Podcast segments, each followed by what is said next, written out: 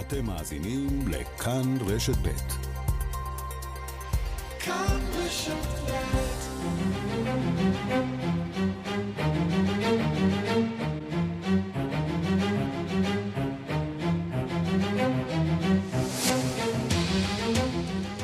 השעה הבינלאומית, מהדורת יום רביעי, 17 במאי 2023. אני בן יניב, והיום בעולם. הוא אולי לא מוכר כמו מרק צוקרברג, אבל סם אלטמן, מייסד ומנכ"ל חברת OpenAI, הוא מי שעומד מאחורי אחת הטכנולוגיות פורצות הדרך, שאין סיכוי שלא שמעתם עליה, או אפילו הסתייעתם בה, ה-Chat GPT. אתמול אלטמן העיד לראשונה בפני ועדה של הסנאט האמריקני, וכשאדם שעוסק בבינה מלאכותית מזהיר מפני הסכנות שבה, כדאי להקשיב, ומיד גם נדבר על זה. ביוון, אחת המדינות האהובות על הישראלים, יצעדו ביום ראשון הקרוב אל הקלפיות במה שהוא קרב חוזר בין ראש הממשלה הנוכחי מיצוטקיס לבין קודמו בתפקיד אלכסיס ציפרס. על פי כל הסקרים, הבחירות האלה יספקו תוצאות לא ברורות, וכבר נערכים שם לבחירות חוזרות ביולי. נשאר באירופה עם יום זכויות הלהט"ב ביבשת. מלטה, שאולי מקשה על הזכות להפלה, היא המדינה הכי ידידותית לקהילה הלהט"בית. פולין במורד הרשימה. מיד דוב גילהר יספר לנו על זה. פסטיבל הקולנוע, אולי החשוב בעולם, נפתח אמש זו הפעם ה-76, זהו כמובן פסטיבל כאן. גדעון קוץ, כתבנו, ידווח על הסערה סביב בחירת המארגנים לפתוח את הפסטיבל עם סרטו החדש של ג'וני דפ. ונסיים עם גילויים חדשים על אוניית הטיטניק, שגם 111 שנים אחרי שקיעתה למצולות, עדיין מצליחה להפתיע ולהראות לנו שעדיין אנחנו לא מכירים את כל הסיפור. השעה הבינלאומית בצוות העורכת גלי יוזביץ', הטכנאים ושמעון דוקרקר ואמיר שמואלי, אנחנו מתחילים.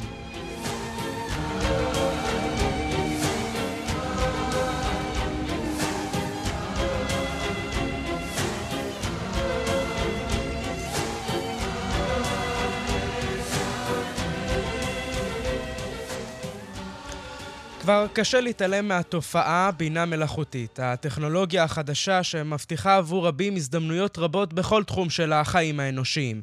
אחד הכלים של הבינה המלאכותית, או ה-AI, שכל אחד מכיר, הוא ה-Chat GPT. המערכת שיכולה לכתוב עבורכם מאמר אקדמי, קטעי שירה, או אפילו לסייע בתשובות בבחינה.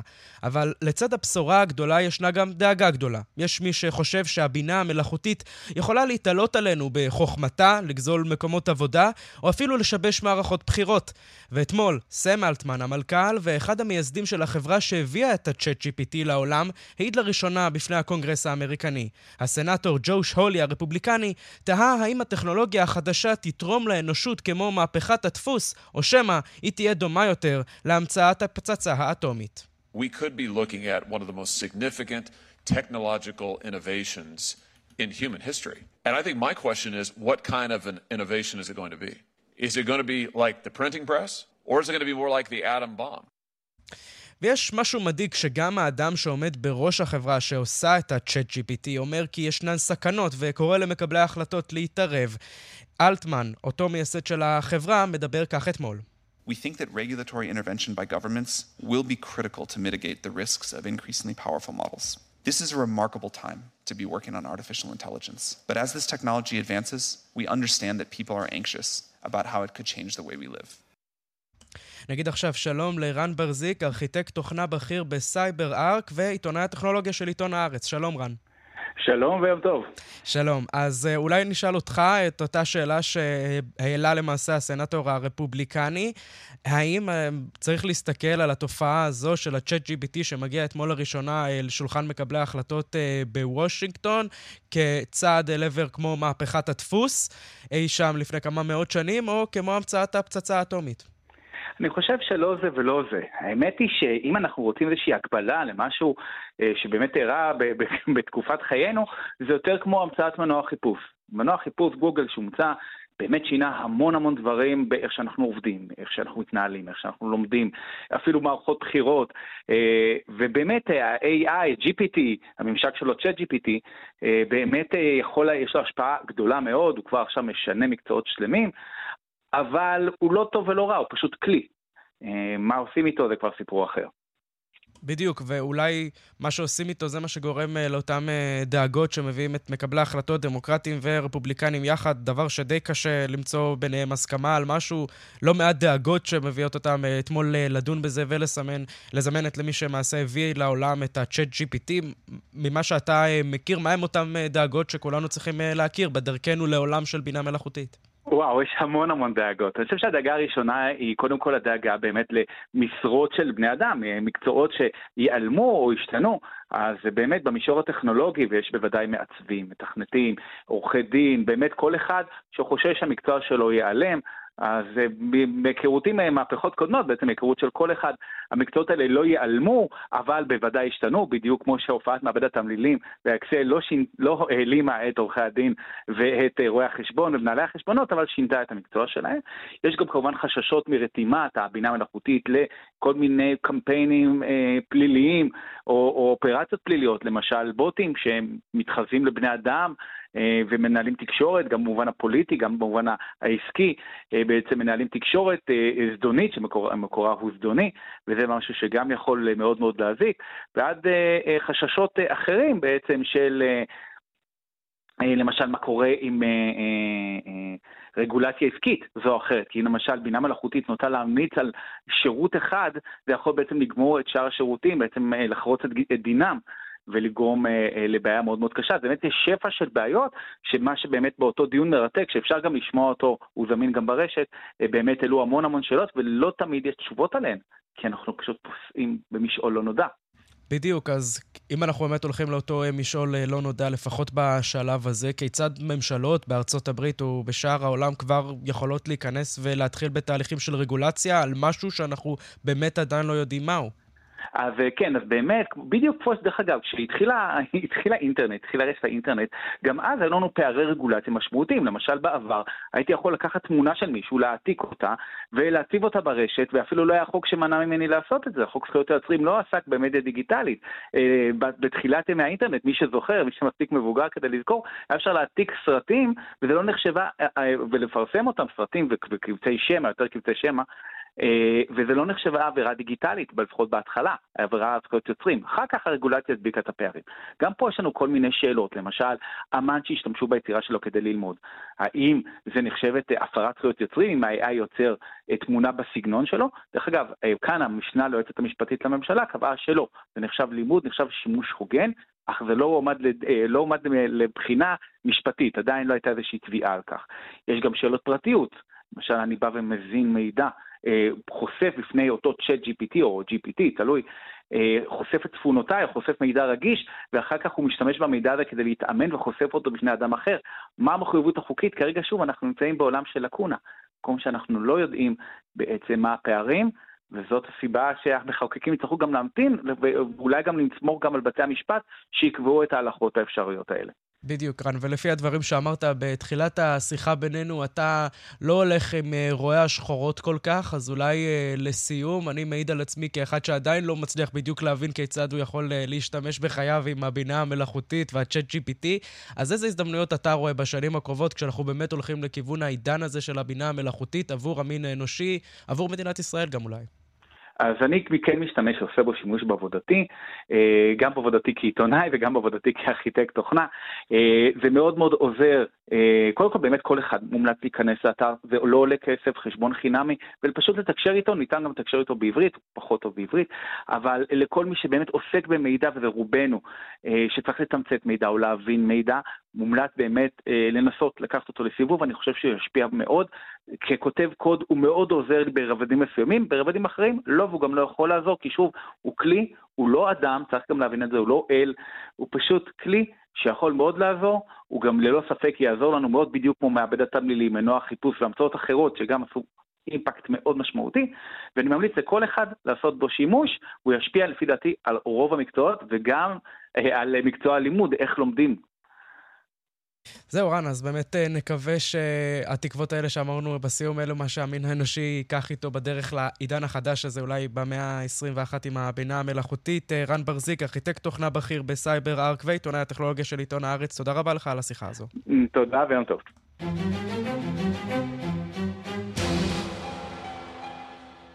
כן, אז היום, ה-17 במאי, הוא היום הבינלאומי נגד הומופוביה, טרנסופוביה וביפוביה.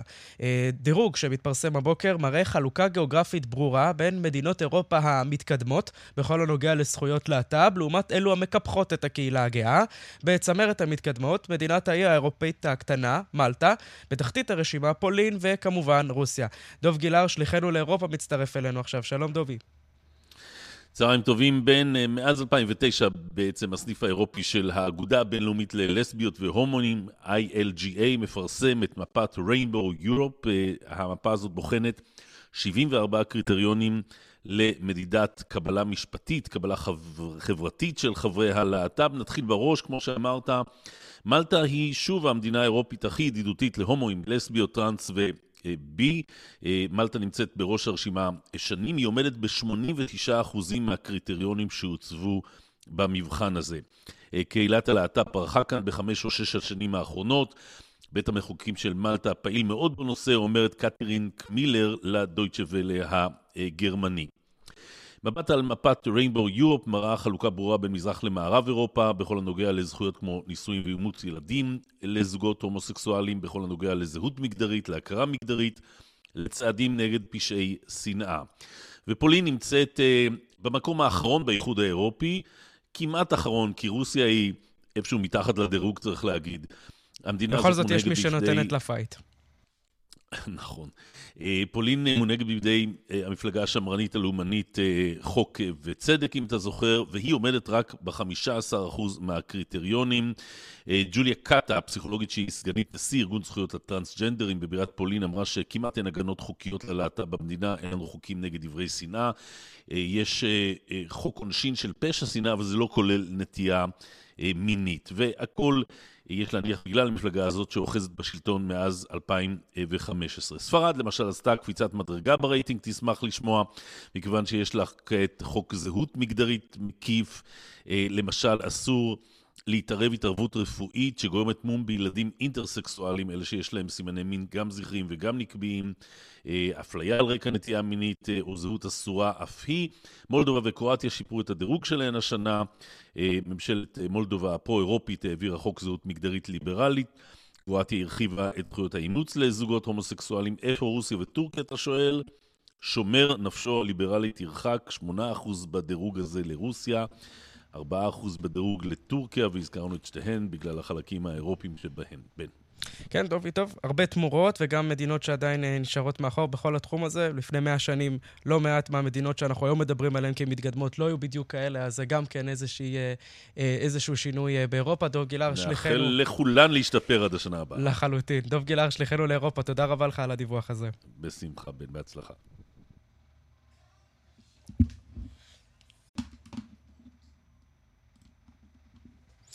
כן, שוב חזרתם אה, אלינו. יוון, היא הולכת אה, לבחירות, הולכת להצביע למעשה ביום אה, ראשון הקרוב. השכנים שלנו לאגן הים התיכון יוצאים למערכת בחירות שאולי בניגוד לשנים קודמות לא עומדת בסימן המשבר הכלכלי, אבל היא כן עדיין עומדת בפני שאלות כמו נושא ההגירה, וגם מערכת בחירות שתאופיין בשיטת בחירות חדשה, שכנראה תספק תוצאות לא ברורות, וכבר שם מתכוננים אל בחירות חוזרות בחודש אה, יולי. ראש הממשלה המכהן, קריוס מיצוטקיס, מתמודד מול מי שהוא הדיח מהתפקיד לפני ארבע שנים, ראש הממשלה לשעבר ומנהיג השמאל, אלכסיס ציפרס, ומי שלא יבחר יצטרך להתמודד, מי שלא ייבחר כמובן, יצטרך להתמודד עם לא מעט בעיות, אולי מדובר במשבר הכלכלי של העשור הקודם, אבל גם עכשיו בעיית המהגרים.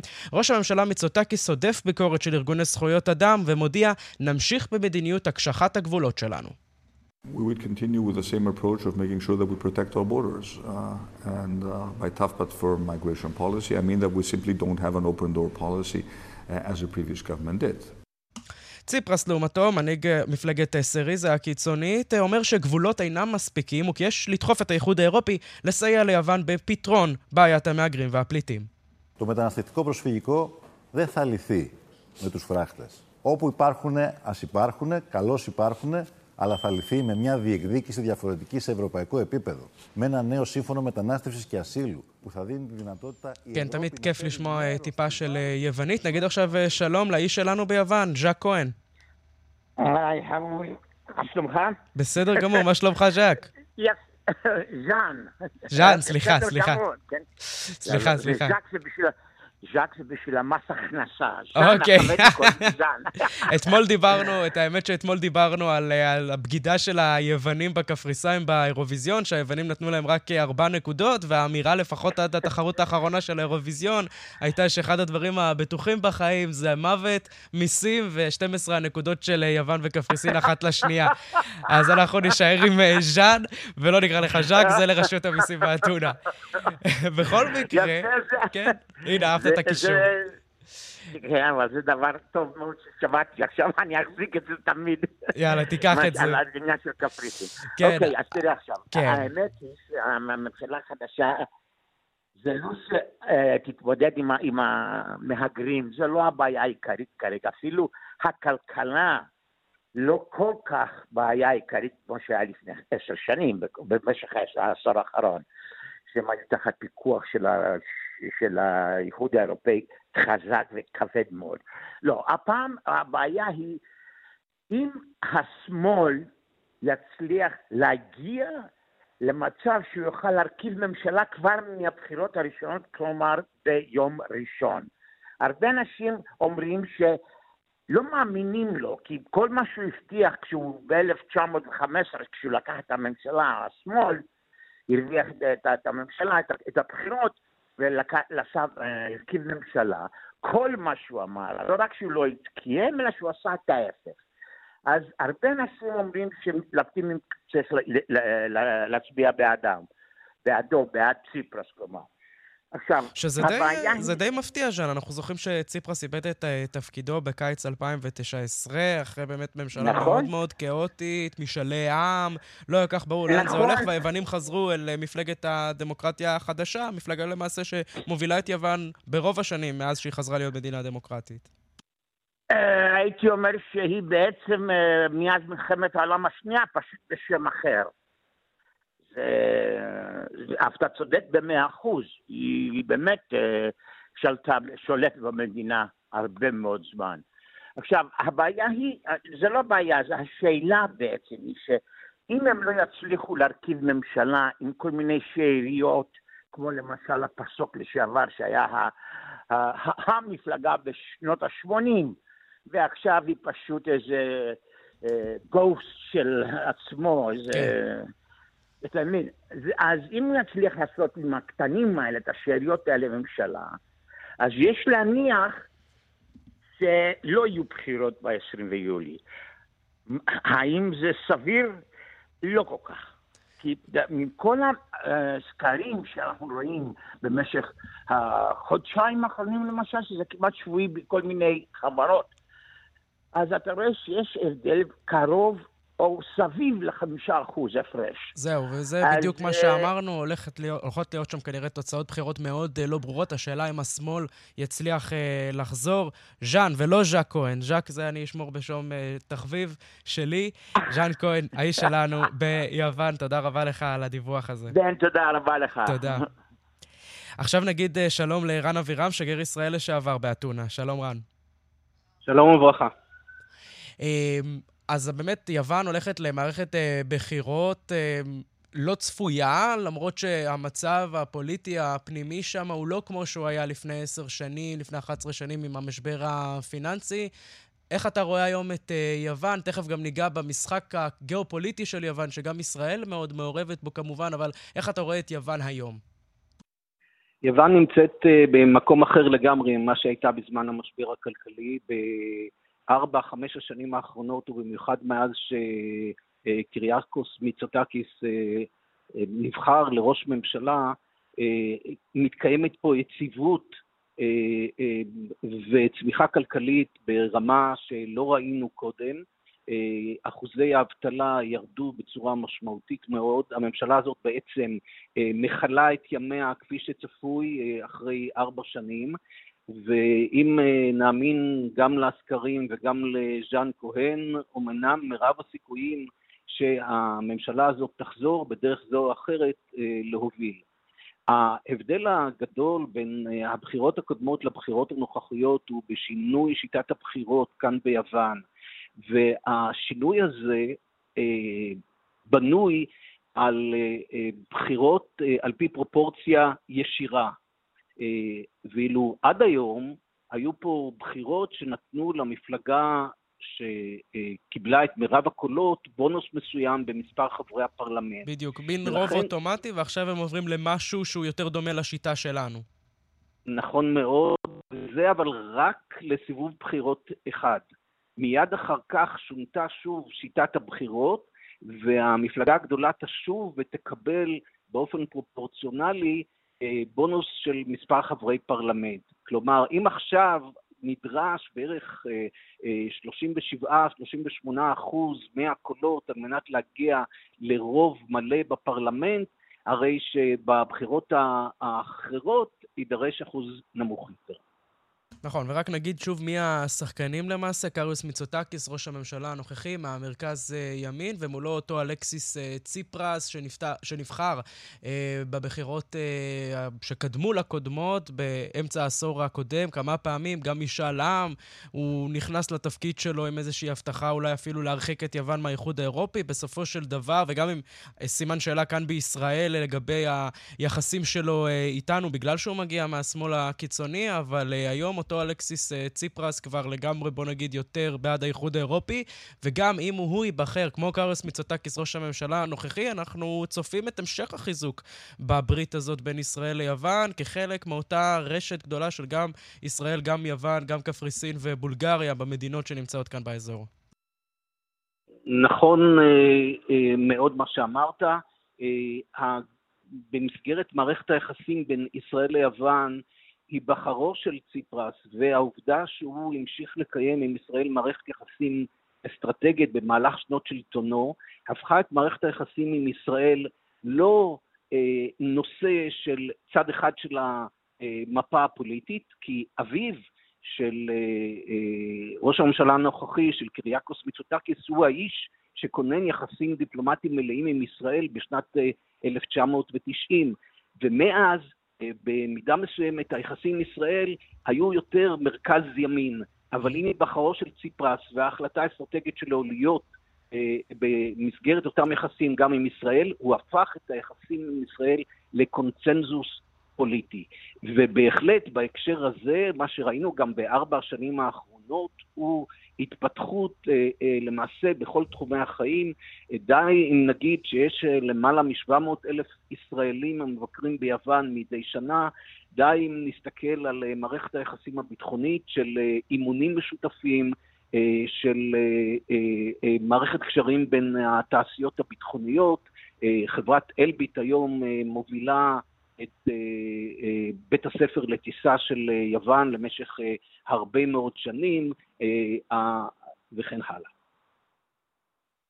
אז אולי באמת אה, לסיום נסתכל קצת עם מבט אה, קדימה, גם איזשהו גיאופוליטי שכזה. נניח ונוצרת כאן המשכיות, מיצוטקיס נשאר בתפקיד שלו כראש ממשלה, והיחסים והקשרים, כמו שציינת, בינינו לבין יוון וישראל נמשכים. ונעבור אולי שנייה בחזרה לבוספורוס דווקא, שם אולי כנראה ארדואן נשאר בתפקידו.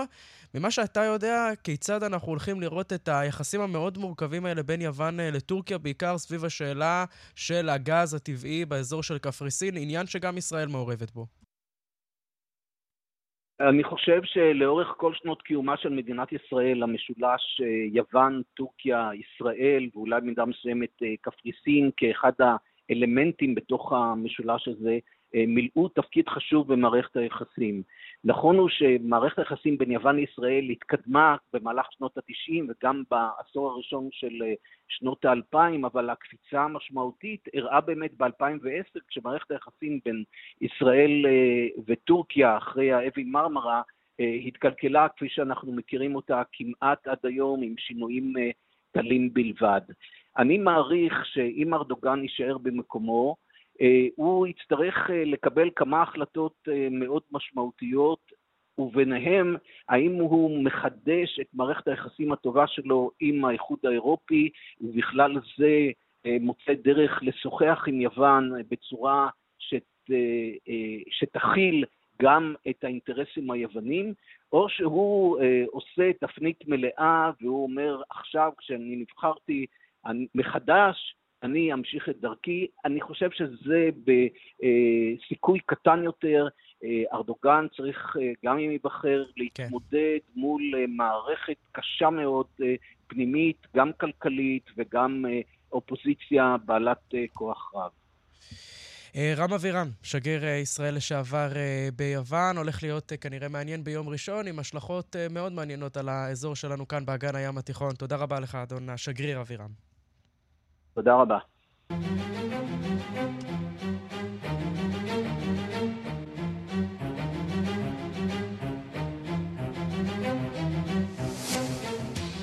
משלחת של מנהיגים אפריקאים תיפגש בימים הקרובים בנפרד עם נשיא רוסיה ולדימיר פוטין ועם נשיא אוקראינה ולודימיר זלנסקי, במאמץ למצוא פתרון בדרכי שלום לסכסוך. מדווחת עורכת לענייני אפריקה, רינה בסיסט. נשיא דרום אפריקה סיריל רמפוזה הודיע אתמול כי נשיא רוסיה ולדימיר פוטין ונשיא אוקראינה וולודימיר זלנסקי הסכימו שניהם לקיים פגישות עם משלחת של מנהיגים משש מדינות אפריקניות. זאת כדי לדון בתוכנית אפשרית לסיום המלחמה באוקראינה.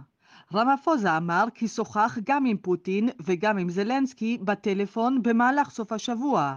כל אחד מהם הסכים לארח בנפרד בבירתו שלו משימת שלום של מנהיגים אפריקנים. My discussions with the two leaders demonstrated that they are both ready to receive African leaders and to have a discussion on how this conflict can be brought השיחות שלי עם שני המנהיגים, פוטין וזלנסקי, הראו כי שניהם מוכנים לקבל את משלחת המנהיגים האפריקניים ולנהל איתם דיון איך אפשר להביא לסיומו של העימות. אם זה יצליח או לא, זה יהיה תלוי בשיחות, כך אמר רמפוזה.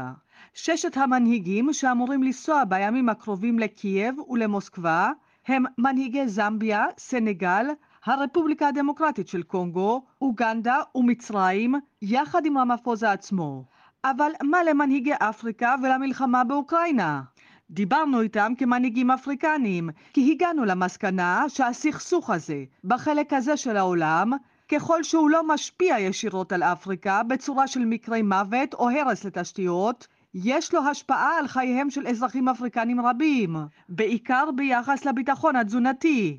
מחירי הדשנים עלו, מחירי הדגנים עלו, וכך גם מחירי הדלק. כך הסביר רמפוזה. רמפוזה כמובן צודק. אוקראינה היא ספקית חיטה מרכזית מאוד עבור אפריקה, או לפחות הייתה כזו עד לפלישה הרוסית. רוסיה גם היא ספקית מרכזית של חומרים ראשוניים ליבשת. התלות הזאת של אפריקה בשתי המדינות מסבירה, בחלקה לפחות, את הישיבה על הגדר של כמה מדינות אפריקניות ביחס למלחמה באוקראינה. בדרום אפריקה טוענים כי מדובר בסכסוך אזורי, מקומי, כזה שנוגע לאירופה. אפריקה לא צריכה לקחת עמדה, כך טוענים בפרטוריה. העמדה הזאת של פרטוריה וכמה מדינות אפריקניות נוספות מכעיסה לא מעט את וושינגטון. בשבוע שעבר טען שגריר ארצות הברית לדרום אפריקה כי פרטוריה סיפקה נשק למוסקבה באמצעות הספינה הרוסית ליידי אר שעגנה בנמל קייפטאון בחודש דצמבר האחרון. בפרטוריה דחו מכל וכול את ההאשמות הללו. הנשיא רמפוסה הסביר כי הם חוקרים כבר כמה שבועות, יחד עם המודיעין האמריקני, את נסיבות עגינתה של ליידי אר. לדבריו, ממשלת פרטוריה מעולם לא ניסתה כמדיניות לייצא נשק לרוסיה לשימוש נגד אזרחים אוקראינים. במקביל, קצת יותר בדיסקרטיות, ביקר במוסקבה ביום שני הרמטכ"ל של דרום אפריקה. ידיעות על הביקור טענו כי שתי המדינות מתכוונות לחזק את הקשרים הביטחוניים ביניהן. כאן רינה בסיסט.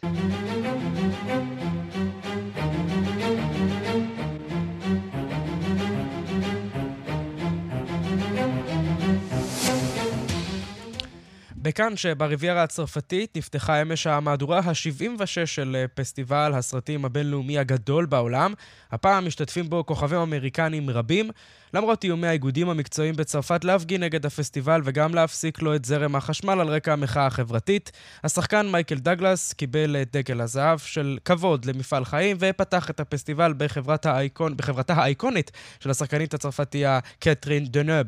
ובביתן הישראלית צפויה פגישה וחתימת הסכמים בין קולנוענים ממרוקו ומישראל. כתבנו גדעון קוץ מדווח מכאן. פסטיבל הסרטים הבינלאומי ה-76 של כאן נפתח אמש בריביירה הצרפתית תחת שמירה ביטחונית כבדה כשכוחות משטרה חסמו את מבואות העיר כדי למנוע ממפגינים נגד חוק הפנסיה לנסות לפוצץ את הפסטיבל. כל הפגנה במתחם הפסטיבל נאסרה אך האיגודים המקצועיים איימו להפסיק את זרם החשמל להקרנות. מבחן הכוח המסתמן לא הרתיע כוכבים בינלאומיים ובתוכם אמריקנים רבים בניגוד לשנים האחרונות לשים את פעמיהם לפסטיבל שנפתח אמש בהקרנת תחנת הסרט ז'אן דיברי על המאהבת של מלך צרפת, בבימויה ובהשתתפותה של השחקנית הצרפתית מאי ון שהעניקה לו אופי פמיניסטי חברתי, כשהכוכב השנוי במחלוקת ג'וני דפ חוזר לקולנוע לאחר שבילה את עיקר זמנו בבתי המשפט מול גרושתו, דווקא בתפקיד לואי החמישה עשר מלך צרפת. גם הפגנות שכוונו נגדו אישית נאסרו, ובכל זאת נשמעו שריקות כשעלה על השטיח האדום במדרגות היכל הפסטיבל. Le 76e Festival de Cannes.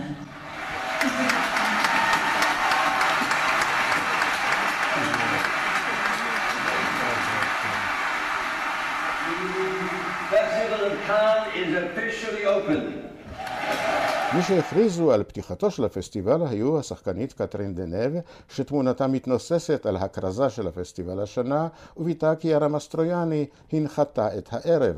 והשחקן והמפיק מייקל דגלס, שגם זכה בפרס דקל הזהב לשם כבוד על הקריירה העשירה שלו בפסטיבל שבו השתתף מספר פעמים. אביו של מייקל, קירק דגלס הגדול, היה אגב יושב ראש חבר השופטים של הפסטיבל, ומייקל דיבר בהתרגשות עליו ועל הכוח והעבודה הקשה שהוריש לו.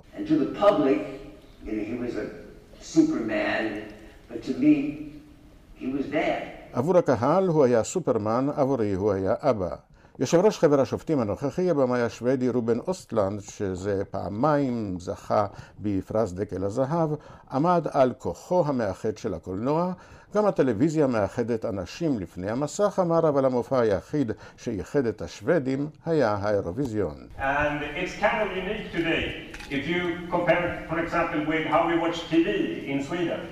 Back in the days we were watching TV together. We were gathering in front of the TV. But the only content that we watch together in Sweden now, in the TV, is the Eurovision Song Contest. בימים הקרובים צפויה קרנת הבכורה של אינדיאנה ג'ונס החדש עם הריסון פורד הקשיש, שגם הוא יזכה בפרס מפעל חיים, וסרטו החדש של מרטין סקורסזה, הרוצחים של פרח הירח. שיביא לכאן את שני כוכביו, רוברט דה נירו וליאונרדו דיקפריו. הביתן הישראלי הרשמי הוקם שוב על חוף הריביירה, למרות שגם השנה אין כל סרט ישראלי במסגרות הרשמיות, והוא יחנך על ידי מנכ"ל משרד התרבות, כפיר סוויסה, ולראשונה יגיעו אליו אנשי קולנוע מרוקנים, כדי לחתום על שיתוף פעולה במסגרת הסכמי אברהם. כאן גדעון קוץ, מכאן.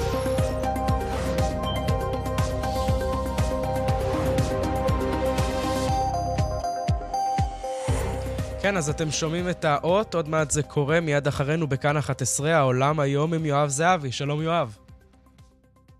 שלום אה, בן.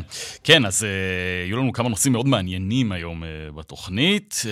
אנחנו נתחיל עם מה שקורה בבחריין, שחתמה עם ישראל על הסכם נורמליזציה לפני כשלוש שנים, אבל עכשיו, בעקבות לחץ מצד אנשי דת שם, הממשלה המקומית מקפיאה שינויים במערכת החינוך שאמורים אה, היו לגרוע תכנים שליליים על ישראל אה, והיהודים. התחילו להכניס את, את הדבר הזה לתוך מערכת החינוך שם, אבל אנשי הדת אה, מתנגדים לזה באופן חריף. בין השאר גם יש שם פסוקים מהקוראן אה, שיוצאים באופן כזה או אחר נגד יהודים, ולא הכלילו אותם. אה, באותם ספרים חדשים. כאמור, הממשלה מחליטה להקפיא את השינויים האלה, אנחנו גם נבדוק אם זה יכול אה, להשליך איכשהו על הנורמליזציה בין ישראל לבחריין. אנחנו גם נלך הרבה מאוד שנים אחורה, 80 שנים אחורה, ונדבר על הווידוי של לוחם לשעבר ברזיסטנס הצרפתי, ששבר שתיקה והודה שהגדוד שבו שירת הוציא להורג עשרות חיילים גרמנים במלחמת העולם השנייה. ונשאל האם הווידוי הזה יכול לשחק לידיהם של ניאו-נאצים ומכחישי שואה בהווה. וגם נשאל כיצד הצגת סרט של דיסני בכיתה בפלורידה הובילה את המורה לחקירה במחלקת החינוך האמריקנית, וגם לבדוק איך כל זה קשור לבחירות לנשיאות ב-2024.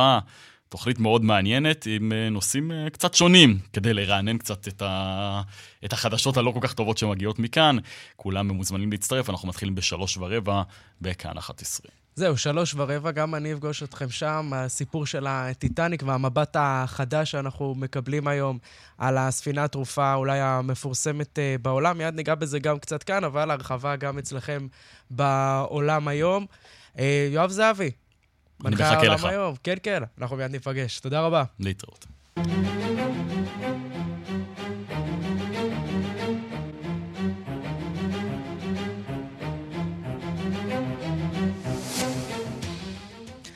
פרס דן דוד אה, להיסטוריה... אה, פרס ההיסטוריה הגדול בעולם יוענק הערב באוניברסיטת תל אביב. בין הזוכים, אה, צ'או טיאנה, שאני מקווה שאני הוגה את השם שלו נכון, אה, החוקרת את נושא הקולוניאליזם הבריטי בקניה. שלום לחוקרת התרבות מירי קרימולובסקי, שתעזור לי להגיד את השם של החוקרת המהוללת בצורה הגונה יותר.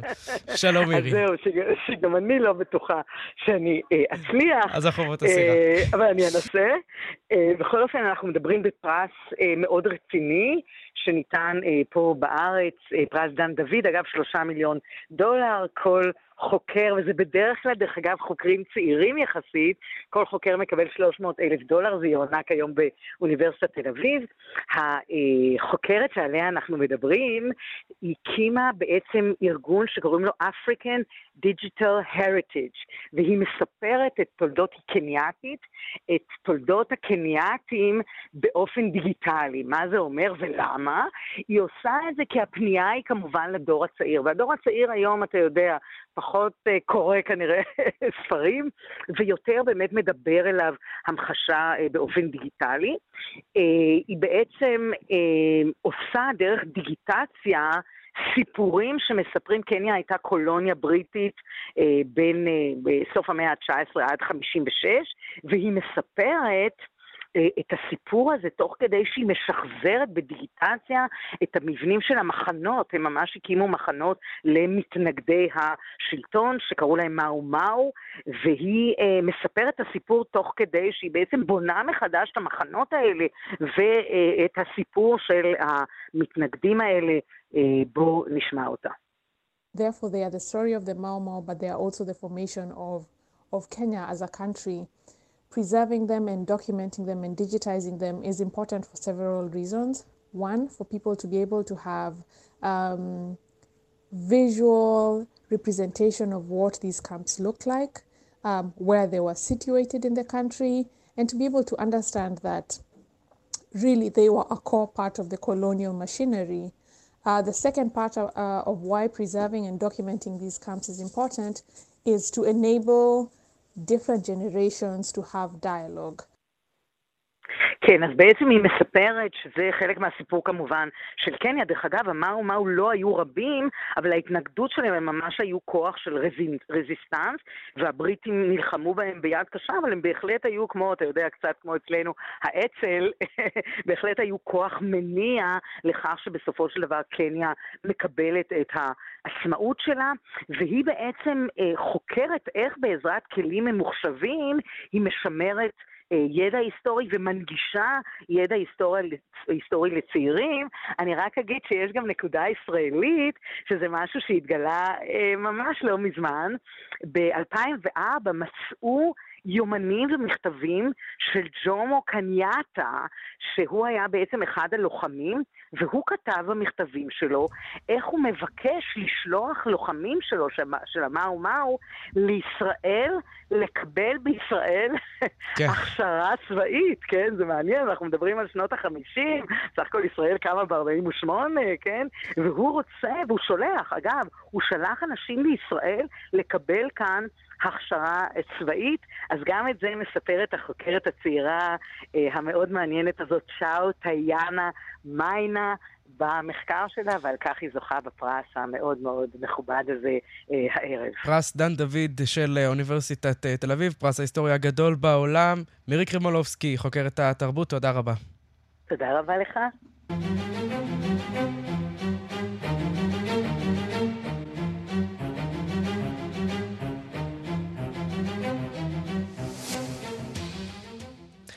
תמונות חדשות המתפרסמות היום מעניקות לנו מבט שמעולם לא זכינו לו על האונייה התרופה המפורסמת בעולם, הטיטניק. לראשונה חוקרים הצליחו לספק סריטה, סריקה דיגיטלית מלאה של הטיטנית, אה, ששוכנת לה בקרקעית האוקיינוס בעומק של 3,800 אה, מטרים, כבר 111 שנים. עכשיו ניתן לצפות באונייה התרופה במבט תלת-ממד על כל חלקיה. כעת מקווים החוקרים לנסות ולהבין כיצד הגיעה האונייה על, 500, על 1,500 הנוסעים, אנשי הצוות אה, שהיו בה על סיפונה, לשקוע על המצולות. נגיד שלום, לקראת סיום, למשה מורד, עורך ומגיש רדיו מונדו בכאן תרבות. שלום, משה. שלום, שלום בן. טוב, אני אביא את הצד המוזיקלי של העניין. הטיטניק אה, נקשרה לתרבות המוזיקלית בזכות הסרט ופסקול הסרט והשיר המפורסם של סילין דיון, הסרט מ-1997 כמובן. אמ, ואני רוצה להשמיע לכם את השיר הזה, השיר אה, My Heart Will Go On, בביצוע מיוחד בסגנון הבצ'אטה, סגנון לטיני רומנטי מהרפובליקה הדומיניקנית, סגנון אה, שזכה להיות, אה, להפוך לסמל מורשת תרבותית בלתי מוחשית של הרפובליקה הדומיניקנית, דומה מאוד לסגנון הבולרו. אז בואו נשמע את אה, טיטניק בבצ'אטה, אם תרצו, רימיקס של DJC מהרפובליקה הדומיניקנית.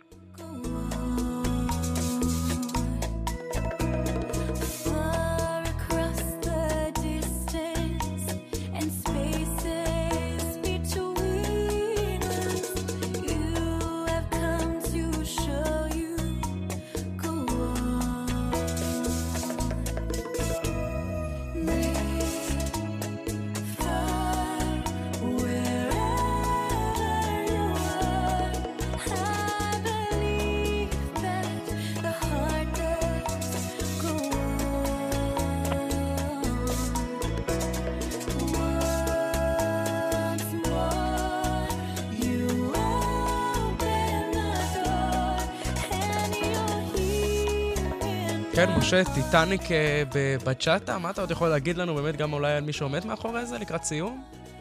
מאחורי הפרויקט, אז אה, זה די-ג'יי אה, מהרפובליקה הדומיניקנית. סגנון הבצ'אטה בכלל, כמו שאתם שומעים, מאוד מאוד רומנטי, מגיע מהמוזיקה הלטינית, וכמו הרבה מאוד מהמוזיקה הלטינית מהקריבים, חיבור של אפריקה ואירופה, אז אפשר לשמוע פה השפעה ספרדית. וכמובן השפעה של אלמנטים אפריקניים בכלי הקשה, כן. וגם אלמנטים של הטאינו, הילידים של הרפובליקה הדומיניקנית. טוב, ועם הצלעים היפהפיים האלה אני אפרד ממך עכשיו. משה מורד, עורך ומגיש רדיו מונדו בכאן תרבות, תודה רבה לך על תודה. השיר הנפלא הזה. אנחנו uh, מסיימים כאן, השעה הבינלאומית האחרונה uh, לשבוע זה. העורכת גלי יוזביץ', הטכנאים שמעון דורקרקר ואמיר שמואלי. אני הייתי בן יניב, ביום ראשון יחזור לכאן ערן סיקורל. תודה רבה. והמשך שבוע טוב.